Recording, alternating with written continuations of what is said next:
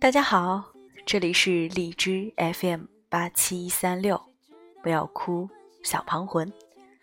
今天给大家带来刘同的一篇文章。我们那么好的关系，怎么说着说着就淡了？我被你逃出一次梦的断裂，遇见一个人，然后生命全改变。你有没有这样的一个朋友？中学时你们关系特别好，因为有了这个人，无论是被老师骂、抄作业、成绩差、放学、课间，你都能迅速的找到一个搭档，以逃离人生的低谷。你们在一起干过很多的蠢事儿，回想起来，和这个人在一起的时候，是你最幼稚的时刻。后来。你像一颗种子发芽了，他也是。只不过你在原地，他被风吹走了。你们在不同的环境中成长，直到他过得很好，你也过得不差，便渐渐没了联系。成长过程中，我有两三个这样的朋友，有时想起觉得懊恼，那么好的关系。怎么说淡就淡了呢？也试图想过通过约着聚会重修旧好。多年后，当彼此面对面的坐着，才突然的明白，我们不是现在走散了，而是在当年的岔路口就走散了。要重新走到一条路上，就必须回到当年的那个岔路，不然。你们都会觉得对方不懂自己。这些年来，每个人在自己的道路上，又何尝没经历过或风餐露宿，或披荆斩棘？要回到当年，谈何容易？兴许喝到烂醉，放下尊严，把柔软的那面交出来，抱头痛哭，能恍惚地看到彼此最初的样子。可第二天清醒过来，你我仍是颗仙人掌，各自扎根天涯。所以我有时会想，如果高中毕业那年，我们做一些什么事，能够避免今天的状况，那该多好。这样的朋友有几个？在我的新小说里，我叫他们陈小武。陈小武是我中学最好的哥们儿，也是如今一想到觉得最遗憾的朋友。回到读书那几年，每天早晨，我们在学校外的围墙一起抄作业。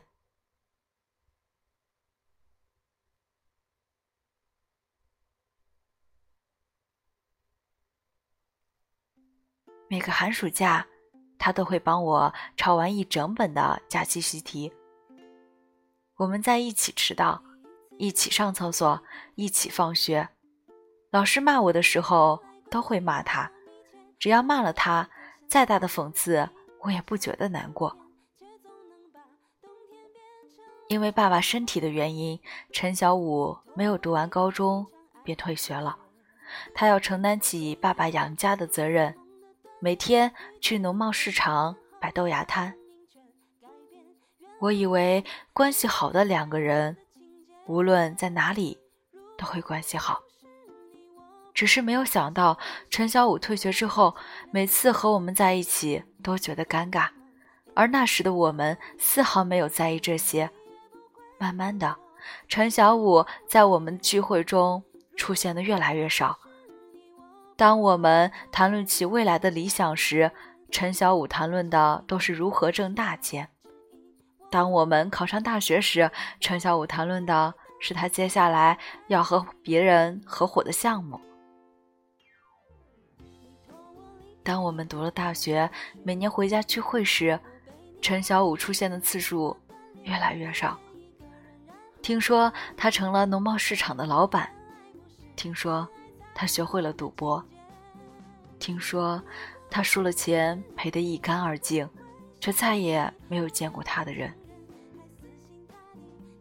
有些朋友，你愿意记住他最好的一面，你也知道，他能够靠自己一己之力在人海中漂浮，就算被浪打翻，也能重新冒头呼吸，纵使狼狈。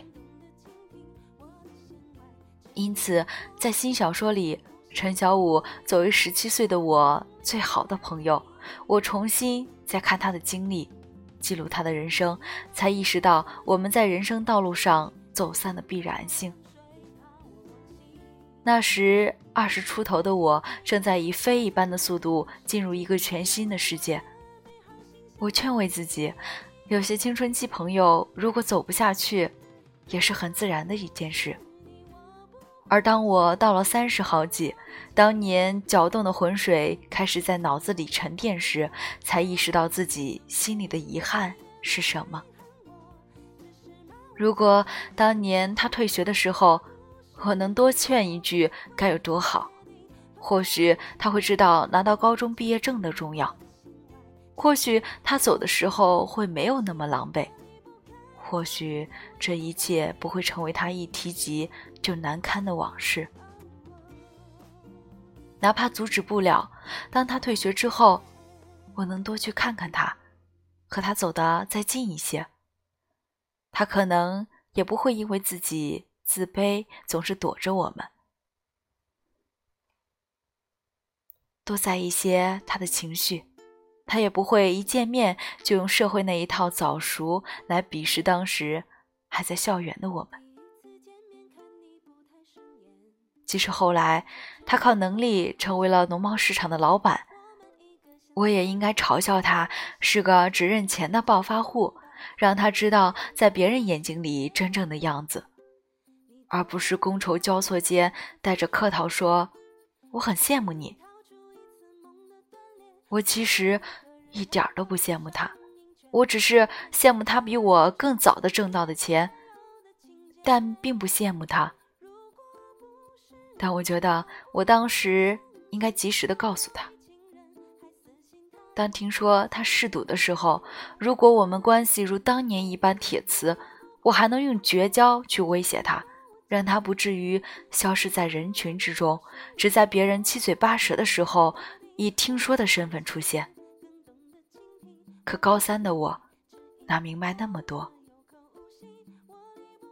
在写小说的过程中，我又重新遇见了陈小武。他和十七岁的我，正是无忧无虑的少年。彼时的他们一起抄作业。一起打电动，一起被老师惩罚。陈小武还不知道自己会退学，不知道自己将和刘大志的人生渐行渐远。我记得有一次，刘大志和陈小武去山里，刘大志在潭里假装溺水，喊了句救命。水性不好的陈小武连衣服都来不及脱，就跳下去救刘大志。刘大志早已偷偷的上岸，笑得死去活来。陈小武在水里急得泪花直飙。谁也没有想到，敢为自己豁出命的朋友，多年后居然会被距离打散。在小说里，我遇见了十七岁的自己。我试着告诉他，一定要珍惜这个朋友。十七岁的我并不理解。他觉得自己每天和陈小武待在一起，就是珍惜。然而，我说的珍惜，是多去了解对方在想什么，害怕什么，在意什么，而不仅仅是看起来不错的好朋友而已。在我当年的十七岁，因为那时的不在意，导致陈小武消失在了我此后的人生里。而这一次，三十三岁的我遇见了十七岁的自己。我除了想改变十七岁的自己，也想尽最大的努力让刘大志不失去陈小武，因为我见过陈小武成年后暴发户的嘴脸，所以我才觉得陈小武十七岁的朴质珍贵。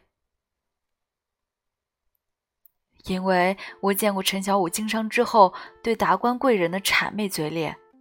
所以我才怀念他陪着刘大志跑五千米，一起受惩罚的可爱。陈小武女儿百日宴，他宴请了当地一百桌的宾客，不允许任何人分红包，只是为了炫耀。所以我对他高二那年每天摆豆芽摊，告诉我们每一袋豆芽六两，但是当半斤卖，顾客会喜欢，记忆犹新。这样的陈小武，我是什么时候失去他的？这样的好朋友，我不想让刘大志像我一样再一次失去。前段时间公众号里互动，问哪个情节让你觉得自己告别了一段青春？有一段留言说：“如果那时我们在网吧没有因为一句争执，如果我忍住，也许我们会报同一个学校，会在同一个地方上大学，也许我们会有不错的结果，而不是如今天各一方，形同陌路。